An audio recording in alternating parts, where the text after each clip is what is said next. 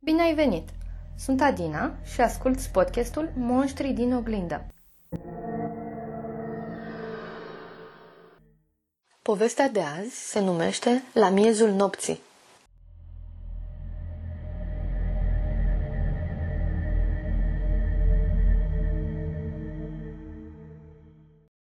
Tommy e un adolescent pasionat de tot ce ține de supranatural, mistere, legende și mituri urbane. S-a bucurat când a descoperit o legendă care spunea că în pădurea din orașul în care locuia s-ar afla o cabană părăsită, plină de trecut și mister. Împreună cu cei mai buni prieteni, gemenii Lily și Dave, au decis să pornească în căutarea ei. În drumul prin pădure, el povesti cum citise că de fapt acolo s-ar fi ascuns o fată de familia ei pentru a nu fi obligată să se căsătorească. Dave spuse că de fapt fata fugise de familia ei care o țineau ascunsă, iar Lily povesti că de fapt era o ducesă care cedase presiunii. Cert e că finalul era același. După ce s-a ascuns aici, nimeni nu o mai văzuse sau auzise de ea. Au găsit cabana după câteva ore. Nu era într-o condiție deloc bună.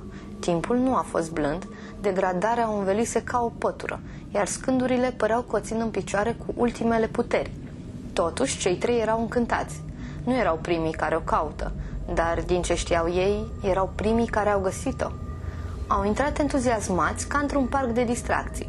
Un strat gros de praf acoperea podeaua ca un covor. Cu privirile curioase, observară în singura cameră de acolo o masă, două scaune, un pat și un șemineu vechi. Peste ferestre erau bătute scânduri. Nu știau dacă acestea erau bătute pentru a nu lăsa privirile de afară înăuntru sau invers. Tommy a fost primul care a observat că în interiorul șemineului, plin de cenușă, se afla un tablou. Îl curăță și privi imaginea desenată din interiorul ramei.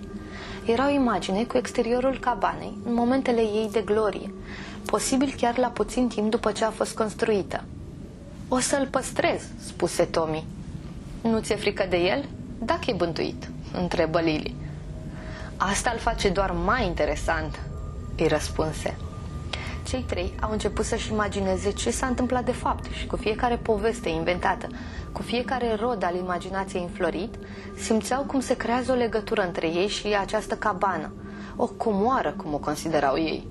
Dar timpul trecea și ceva le spunea că nu ar fi totuși bine ca soarele să apună peste ei stând în cabană. Au plecat greu, dar au promis încăperii goale că o să revină. Tommy luă suvenirul, tabloul din șemineu și l-a agățat acasă deasupra biroului.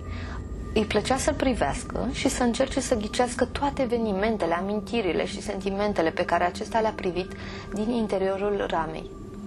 În noaptea aceea, Tommy visă că se afla în cabană. Stătea la masă cu femeia pe care el și-o imaginase că locuise acolo. Și ea îi povestea de cât se bucură că a venit în vizită și speră că să nu mai plece, pentru că ea e captivă pe veci acolo și compania cuiva e mai mult decât bine primită. Se trezi speriat, dar bucuros că a fost doar un vis, că în realitate el e liber să aleagă. Era o zi de luni și abia aștepta să-i spună visul lui Dave la școală. O să-l analizeze împreună, cum făceau deseori. Dar imediat primi un telefon de la Lily, aceasta întrebându-l dacă știe ceva de fratele ei. Nu era de găsit, iar intuiția de gemeni îi spunea că ceva nu e în regulă. Zilele treceau, dar Dave era de negăsit. Tot orașul se mobilizase împreună cu poliția și îl căutau. Era a treia zi de căutări, miezul nopții, iar Tommy tocmai se întorsese acasă. Își privi chipul și cearcănele negre din jurul ochilor în oglinda din camera lui. Observă rapid reflexia tabloului în oglindă. Ferestrele cabanei erau luminate. Se apropie de tablou și privi mai atent. Prin fereastră îl vedea pe Dave. Oare era doar un vis? Mai privi încă o dată, se ciupi, nu visa. Dave era acolo, în tablou, în cabană.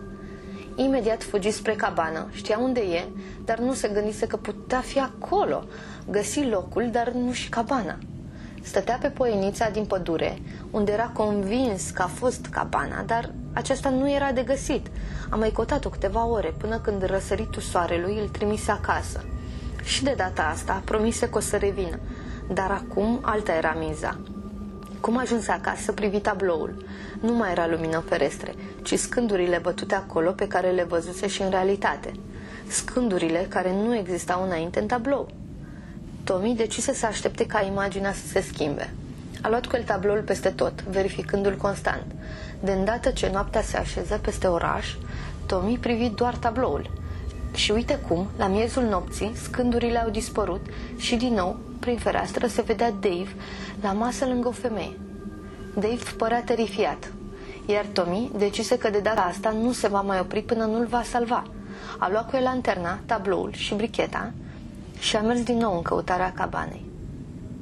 Se opri în locul unde a fost cabana și privi tabloul. Părea că Dave l-a observat, s-a întors și îl strigă, dar femeia întoarse capul din nou spre ea cu forță. Tommy scoase bricheta și o aprinse. Acum femeia întoarse capul spre Tommy și îl privi impunătoare, amenințându-l să se oprească din ce urma să facă. Tommy aprinse tabloul și în timp ce flăcările îl înghițeau, a auzit țipetele ei. Imaginea se schimbă în tablou. Era aceeași femeie, dar albă ca varul și cu ochii roșii. O mână ieși din tablou încercând să-l prindă, dar nu reuși. Iar după ce tabloul s-a transformat în cenușă, Tommy își auzit numele strigat de Dave. Cabana era din nou acolo, în acea stare în care au găsit-o, iar din ea e și Dave. Mulțumesc că ai ascultat podcastul Monștri din oglindă.